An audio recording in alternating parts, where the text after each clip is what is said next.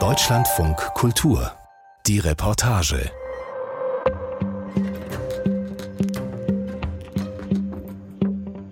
Herzlich willkommen zu einer Geschichte heute über die erste Liebe. Die erste Liebe, damit verbinden wohl die meisten von uns Händchen halten, Schmetterlinge im Bauch, solche Sachen. Aber nicht alle Teenager verlieben sich tatsächlich in der Realität.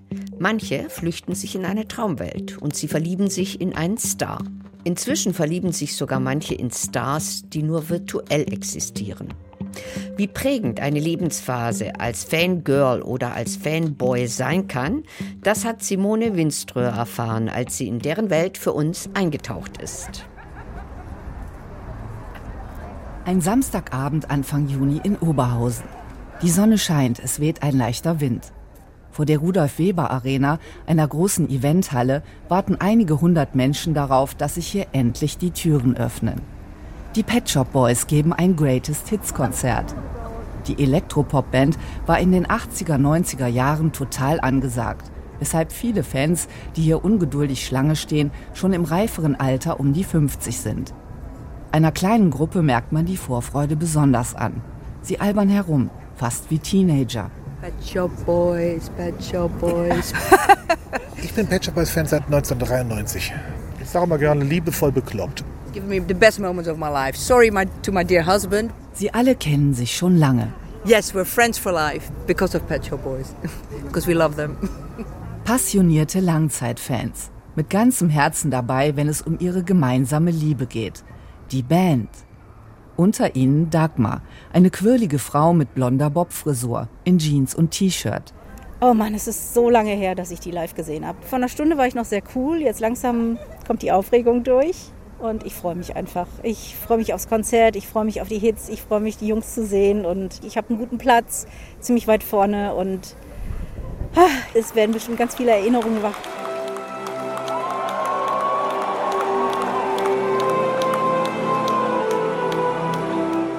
Erinnerungen an ein aufregendes Fanleben, an Schmetterlinge im Bauch und Abenteuer. Dagmar war ein sogenanntes Fangirl die Pet Shop Boys waren keineswegs der Anfang, eher das Ende dieses bedeutenden Lebensabschnitts, erzählt sie mir ein paar Monate vor dem Konzert bei einer Tasse Kaffee. Es war in den 80ern, als sie zum Fangirl wurde.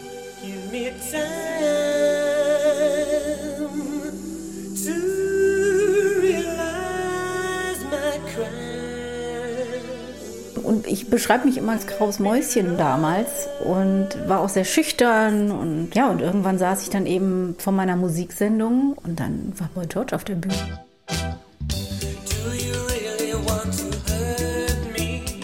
Es hat mich einfach wie der Blitz getroffen, ne? diese, diese, dieser Paradiesvogel, der mit den tollen blauen Augen, mit dieser tollen samtigen Stimme. Und ich war einfach wie verzaubert. Ein schrilles Make-up, Kimono und Sonnenschirmchen. Im Geisha-Look löste der britische Popsänger Boy George weltweit Kontroversen aus. Man liebte oder hasste ihn. Ein Mann, der sich kleidete wie eine Frau, war damals noch ungewöhnlich, für viele etwas Unerhörtes. Das habe ich einfach total bewundert, ne? Dieses, diese Egalhaltung. Ich bin der, der ich bin und was die anderen denken, ist mir doch Latte. Und ähm, ja, so wollte ich werden. Also ich dachte, ne, also gib mir doch ein Scheibchen davon ab, von diesem Selbstvertrauen. Das war für mich so erstrebenswert. Fortan schlägt ihr Herz leidenschaftlich für den androgynen Star. Dass Boy George ihre Liebe im wahren Leben vermutlich nicht erwidert hätte, weil er sich offen zu seiner Homosexualität bekennt, ist Dagmar nicht wichtig. Also als Teenager ist man ja so ein bisschen naiv und ähm, da hat man sich irgendwie gedacht, das kriegen wir schon gedreht. Das wird schon. Und wenn ich den erstmal getroffen habe, dann, dann findet er mich ganz toll. Neben ihrer kleinen Fantasiewelt führt die 13-Jährige ein aktives Fanleben, sammelt Poster und Zeitungsartikel und wirft bei Konzerten ihres Idols Stofftiere und Liebesbriefchen auf die Bühne. Über den Boy George Fanclub trifft sie sich mit Gleichgesinnten aus ganz Deutschland. Das waren dann auch irgendwie lauter Kreative. Der eine hat gemalt, die andere, die hat Gedichte geschrieben und äh, die andere hat ihre Sachen schon selber genäht. Dagmar fühlt sich inspiriert. Bei einem Wettbewerb des ZDF-Ferienprogramms Verkleide dich als dein Lieblingsstar gewinnt sie im selbstgeschneiderten Boy George-Outfit sogar den ersten Preis. Auch in der Schule lässt ihre Starliebe sie über sich hinauswachsen. So lernt sie wie besessen Englisch, um die Muttersprache ihres Vorbildes zu beherrschen. Und verbessert ihre Schulnote von einer 5 auf eine glatte 1. Gerne geht sie kostümiert durch den Alltag. Ja, und ich bin dann mit meiner Mutter mal einkaufen gegangen, war als Boy George verkleidet. Ihr war das oberpeinlich. Und ich wurde natürlich auch angestarrt. Und ähm, ja, und bin da ja gestärkt rausgegangen. Ne? So von wegen, ha, lass die doch glotzen. Mir gefällt's. Beziehungen, die nur im Kopf stattfinden. Was hat man davon? Manchen pubertierenden Jugendlichen hilft es bei der Suche nach Identität wenn sie sich durch die Liebe zum Star eine eigene Welt schaffen und dadurch von anderen unterscheiden. Auch ich hatte als Teenie mal so eine Phase. Ein geheimes Fable für die gut aussehenden Mitglieder der Band Depeche Mode, deren Musik ich damals in Dauerschleife hörte.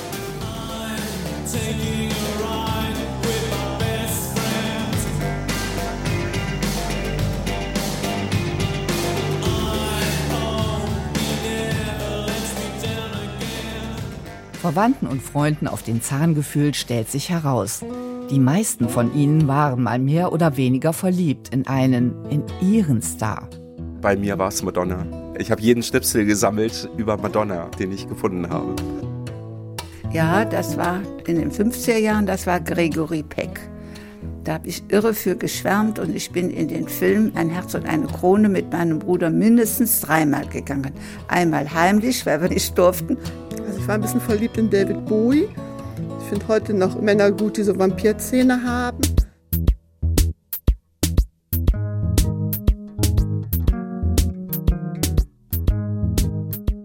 Die Liebe zu einem Star ist eine Art Realitätsflucht, sagt Martin Huppert. Er ist Medienpsychologe und Experte in Sachen Fankult.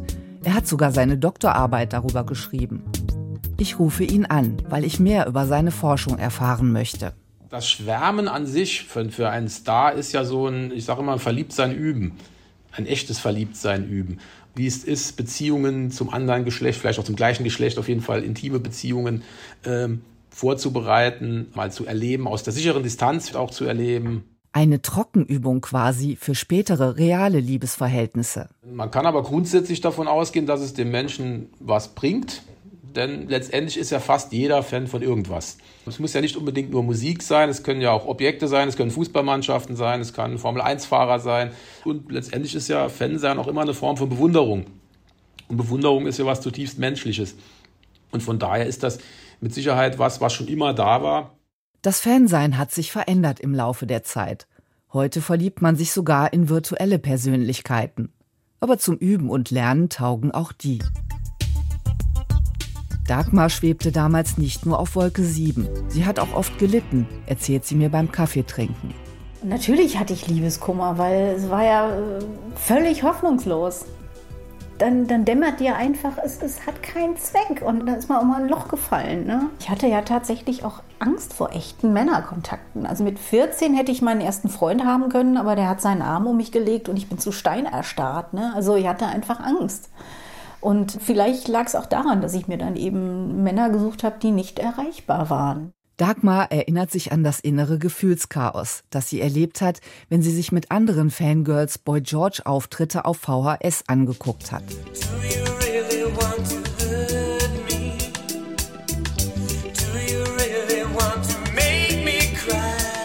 Ja, wir sind dann richtig abgegangen, ne? also leicht hysterisch und rumgekreischt und naja, dass auch schon mal die Nachbarn nachgefragt haben, was ist da drüben los bei ihnen? wir haben auch geheult teilweise. Ne? Wir haben uns da so reingesteigert. Wir waren echt in irgendeinem Film. Es war schräg. Es war wirklich schräg. Heute ist ihr dieses ungewöhnliche Verhalten etwas peinlich. Warum genau sie so geschrien hat, kann Dagmar sich nicht mehr erklären. Ich weiß es nicht. Ist es die Verzweiflung, weil man nicht rankommt? Oder was ist es eigentlich? Ist es wirklich nur dieses Rauslassen an Begeisterung? Ich, ich weiß es jetzt gar nicht. Das interessiert mich auch. Warum eigentlich kreischen viele Fans, wenn sie ihrem Idol begegnen? Ich frage am Telefon Martin Huppert. Also im Fußballstadion stellt sich keiner die Frage. Ne? Also, es, ist die, es ist letztendlich ein Gemeinschaftserlebnis. Ne? Es, wenn man jetzt das mal urpsychologisch sieht, gibt es ja auch die Urschreittherapie. Also es ist eine Typenfrage. Es gibt ja auch Leute, die gehen ins Stadion und gucken sich schweigend ein Fußballspiel an und andere singen da die ganze Zeit. Ne? Also man ist in seinem Fansein halt frei. Die Beatlemania. In den 60er Jahren sah die Welt erstmals in den Nachrichten schockierende Bilder eines unvorstellbaren Fanwahnsinns. Chaos auf den Straßen und scheinbar liebestolle Jungen und Mädchen, die selbst durch Polizeigewalt nur schwer davon abgehalten werden konnten, sich auf die vier Objekte ihrer Begierde zu stürzen. Ähnliche Zustände erzeugen heute Stars wie die Popsänger Harry Styles und Shawn Mendes. Nicht nur in der Realität, sondern auch im Netz wo die tumultartigen Szenen direkt gepostet werden. Unter anderem solche Massenhysterien haben den Ruf von Fans nachhaltig ruiniert. Mit spöttischem Unverständnis blickt man auf ihr von außen irrational wirkendes Verhalten. In China sieht man Fankultur sogar als eine Gefahr für junge Menschen an. 2021 ließ die Kommunistische Partei zur moralischen Erziehung prominente Schauspieler und Boygroups digital verschwinden. Die gottgleiche Verehrung von Stars sei ungesund. Dabei kann der Kult um den Star auch viel Positives bewirken, glaubt Martin Huppert.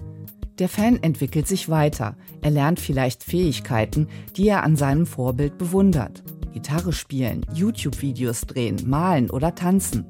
Oder die Muttersprache des Vorbilds, so wie Dagmar das getan hat und plötzlich zur Einserschülerin in Englisch wurde. Deren Geschichte erfährt übrigens einen realen Twist. Eine unerwartete Wendung, die die Neusserin heute als persönliche Erfolgsstory verbucht.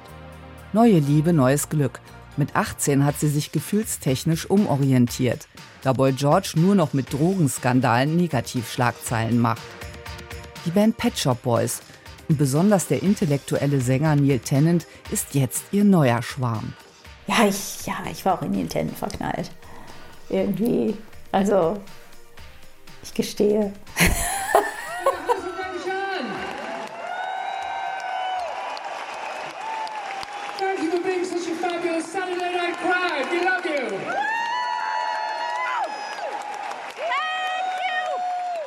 Beim Konzert in Oberhausen hat es Dagmar und ihre Fanfreunde von den Stühlen in der ersten Reihe gerissen. Wie berauscht von der Präsenz ihrer Stars Neil Tennant und Chris Lowe stehen sie nun direkt am Bühnenrand, singen und tanzen zu den stampfenden Beats.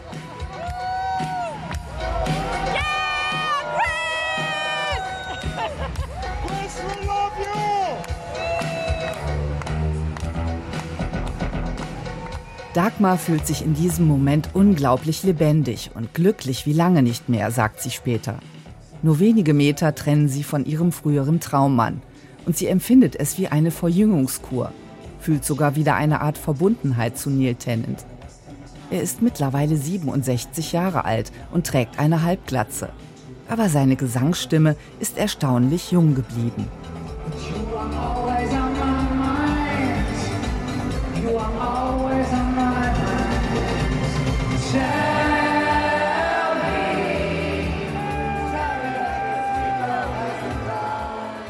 Die Liebe zu einem Star, sie muss nicht mit Musik verbunden sein, auch wenn das häufig der Fall ist. Auch Sportlerinnen und Sportler taugen als Identifikationsfiguren. Sogar einige Politiker werden unter Jugendlichen heute wie Stars verehrt. Das erzählt mir die beste Freundin meines Sohnes, die 17-jährige Ava. In ihrem Oberstufenumfeld, so sagt sie, sei besonders eine Fangruppe optisch erkennbar. Das sind die Lindner Fanboys, die Christian Lindner Fanboys.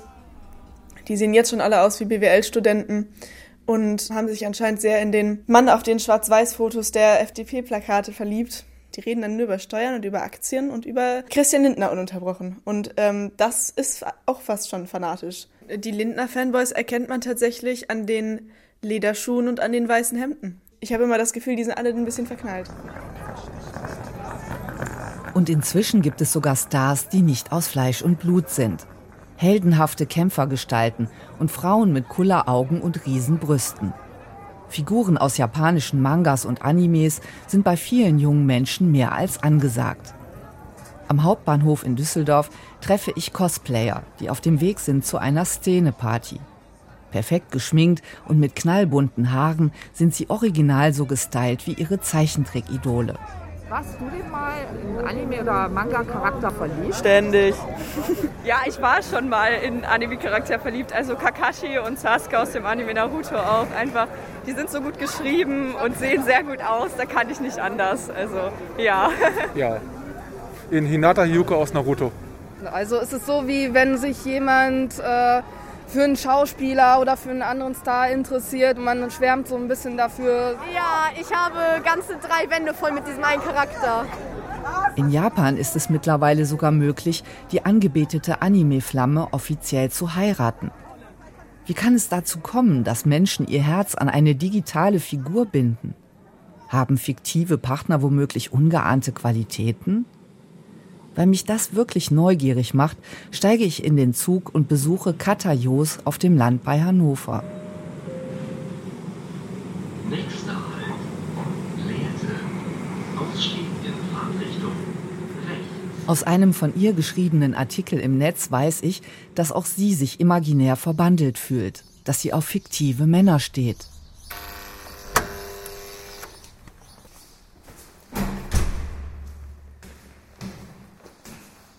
Hallo, grüß dich, hallo. Eine kleine, schlanke Hi. Frau mit blonden Locken öffnet mir die Tür. Katha hat Literaturwissenschaft studiert und eine Ausbildung zur Online-Marketing-Managerin absolviert. Beruflich bietet sie Lektorate an und gibt Schreibtipps für Autorinnen und Autoren. Als die Schreibtechnikerin betreibt sie einen YouTube-Kanal. Und herzlich willkommen zu Ich lese meine erste Fanfiction Teil 11. Katha findet, es gehört zum Wesen von Literatur, dass man sich potenziell beim Schmökern vergucken kann. Wenn ein Autor eine Geschichte schreibt, dann will er meistens ja etwas mitgeben. Sei es einfach nur Entertainment, ein emotionales Feuerwerk, vielleicht will er den Leser emotional aufbauen oder, oder zum Nachdenken bringen. Also man baut sowieso Beziehungen zu den Figuren auf und die, diese Beziehung kann natürlich auch romantisch werden. Ich habe spaßeshalber tatsächlich für dieses Interview mal gezählt. Es sind so um die 30 Leute. Das, das ist so mein fiktiver Harem. Darunter etwa der langhaarige Heerführer Faramir aus Tolkiens Der Herr der Ringe oder der Hobbit Mary Brandybock. Ludwig Breyer, eine Romanfigur des Autors Erich Maria Remarque, gehört ebenso dazu wie die Anime-Charaktere Sesumaru und Connor. Und wie es sich für ein Harem gehört, da hat man natürlich auch so seinen Oberliebling. Soji Okita, ein Samurai-Krieger aus dem Hakuoki-Anime-Fandom, erschaffen nach dem Vorbild einer historischen Person aus dem Japan des 19. Jahrhunderts. Kata zeigt ihn mir auf dem Rechner. Hier. Das war lange Zeit mein Desktop-Hintergrund. Soji sieht natürlich super aus. Eine idealisierte Gestalt wie praktisch alle Anime-Figuren. Mit geheimnisvollem Blick unter verwegen strähniger Frisur. Charakterlich tritt er auf als Beschützer und zeichnet sich aus durch einen trockenen, schwarzen Humor. Kämpferisch ist er sehr gewandt. Ein Mozart des Schwertes, wie Kata sagt. Ja, der ist ein bisschen blutrünstig, also.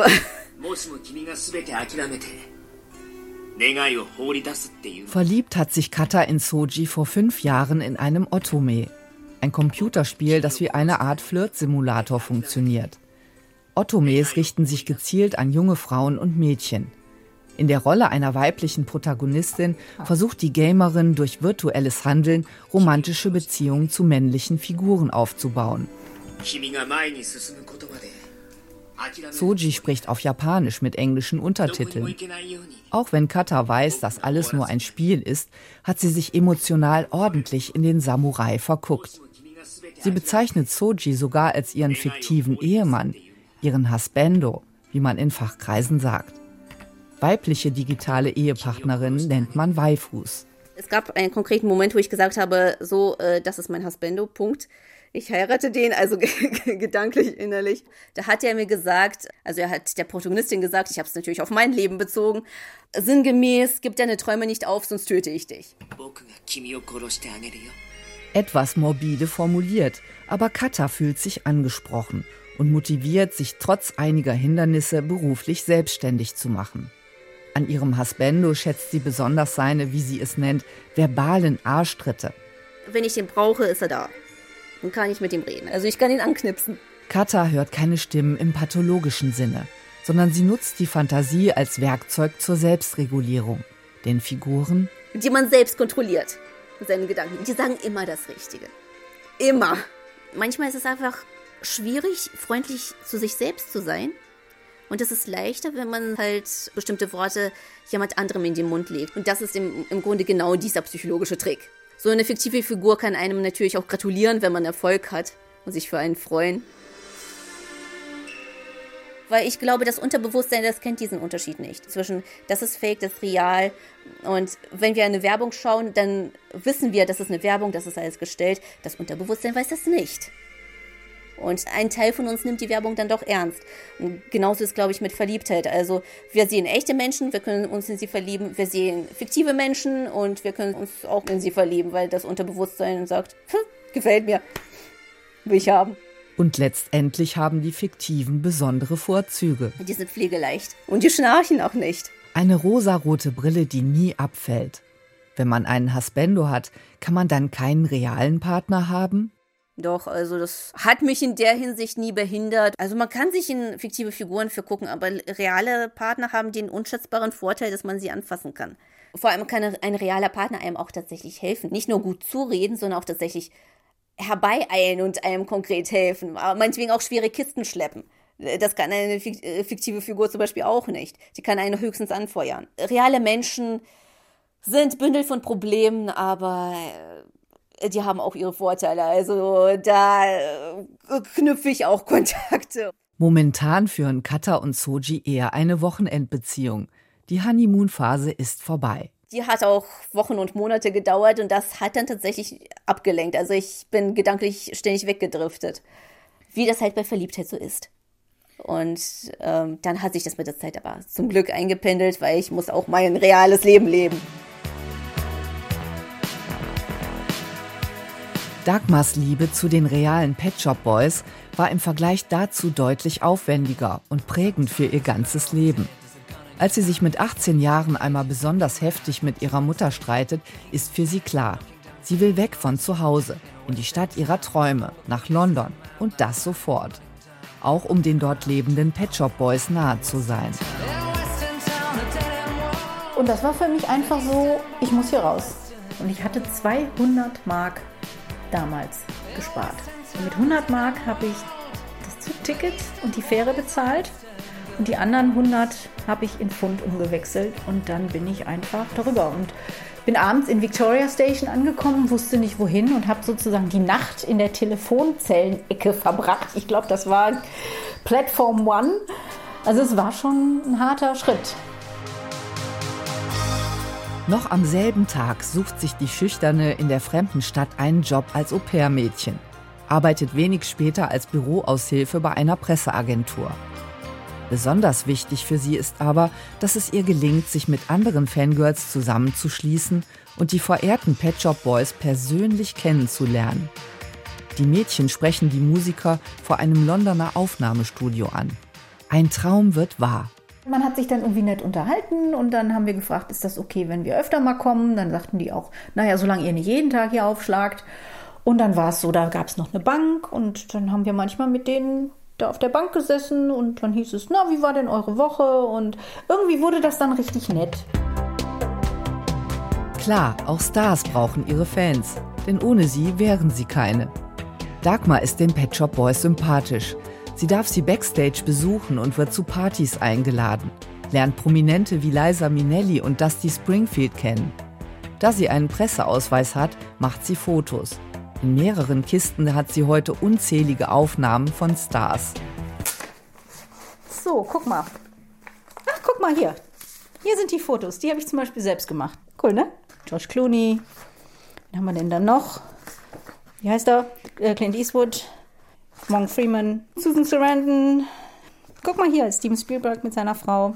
Ist das nicht süß, wie sie ihm am Bart krault? Besondere Begegnungen aller Art. Und dann waren wir auf dieser Party und das war einfach grandios. Und da war Boy George auch. Und das war ganz nett. Da haben wir tatsächlich mal in irgendeinem Gang einfach nur so ein bisschen Smalltalk-mäßig ein bisschen gequakt und das war so lustig.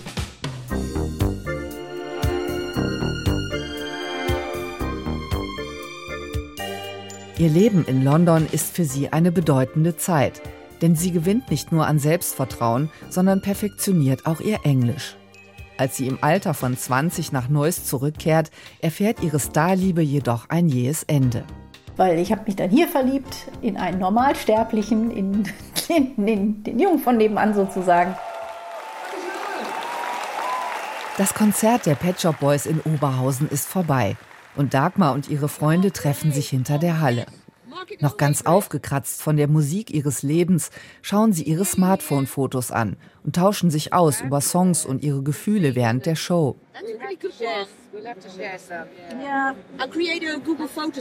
In einem sind sie sich einig. Sänger Neil Tennant hat seine alten treuen Fans am Bühnenrand mit Blicken bedacht. Hat er sie auch wiedererkannt? Ja, ich wage zu behaupten, ja. And it was at least five more times he did again. So I thought, ah! so yeah, I do feel like a right fangirl again. Und das ist immer eine besondere Freude. Fühlt sich immer so ein bisschen an, als wäre man bei der Show selber dabei oder irgendwie involviert. Nicht nur Zuschauer. Es ist nicht so, dass er in die Dunkelheit gegrinst hat. Also ich wage zu behaupten, er hat uns tatsächlich gesehen. Neil. You are always on my mind. Wenige Tage später kauft sich Dagmar ein Konzertticket für die Pet Shop Boys im nächsten Jahr in London.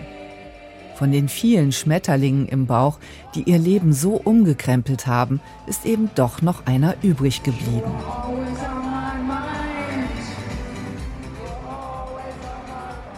Simone Winström hat diese herrliche Geschichte erzählt über Fans, die auch im höheren Alter ihrer ersten Liebe noch treu bleiben. Wenigstens ein bisschen. So, und nun zu einem rundum anderen Thema, das auch aus der Redaktion Die Reportage kommt. Es geht um eine siebenteilige Podcast-Serie, die wir gerade produziert haben und die ich Ihnen sehr ans Herz legen möchte. Sie ist nämlich wirklich toll geworden. Es geht um einen skurrilen Forscher, der glaubt, eine Antwort auf eine der großen Fragen der modernen Medizin gefunden zu haben. Deutschlandfunk Kultur vor über 200 Jahren starb in Nordirland ein Priester und Wunderheiler. Sein Grab ist bis heute eine Pilgerstätte. He says, the soil that I lie in will cure anything that I cured in my lifetime. Der Mikrobiologe Jerry Quinn nimmt eine Probe aus der Graberde, bringt sie in sein Labor und stellt fest, die Erde heilt wirklich. From the grave directly. It's a straight up grave. straight out of the grave now. Like er ist sogar überzeugt, dass in der Erde die Lösung für eine der größten Herausforderungen der weltweiten Gesundheit liegt. Der Kampf gegen multiresistente Keime. The Cure. Heilung aus dem Grab ist eine Podcast-Serie von mir, Fabian Federl. Und mir, Yannick Hannebohn. Vor zwei Jahren haben wir Jerry Quinn zum ersten Mal getroffen. Und seitdem hat uns seine Entdeckung nicht mehr losgelassen. Wenn nicht, ist er verrückt. Eigentlich ja. Wir sind seiner Theorie in vier Länder gefolgt. Zur WHO, zu Pharmaunternehmen und an ein altes medizinisches Institut im Kaukasus. Das ist wie eine Lawine, die wirklich immer, immer größer wird und unaufhaltbar ist. Und das Dramatische daran ist, dass das alles menschengemacht ist. Multiresistente Keime töten Hunderttausende Patienten auf der ganzen Welt. Die WHO rechnet, es könnten bis zu 10 Millionen jedes Jahr werden. Jerry Quinn glaubt, die Lösung gefunden zu haben. In der Graberde. Stimmt das oder ist er einfach nur verrückt? Ich weiß mittlerweile wirklich nicht mehr so ganz, was ich glauben soll. Die Ergebnisse unserer Recherche erzählen wir euch im Podcast. The Cure Heilung aus dem Grab. Überall, wo es Podcasts gibt. Ja, vielleicht haben Sie jetzt Lust bekommen, mehr davon zu hören. In der nächsten Folge unseres Podcasts Die Reportage spielen wir die Folge 1 von The Cure Heilung aus dem Grab. Das ist ein Appetithäppchen, ein bisschen länger als das, was Sie jetzt gehört haben. Aber wenn Ihnen das gefällt, dann holen Sie sich alle Folgen, laden Sie sich die runter und hören Sie die, wenn Sie Zeit und Lust dazu haben. Ich bin Ellen Hering, schön, dass Sie dabei waren. Tschüss, bis zum nächsten Mal, machen Sie es gut.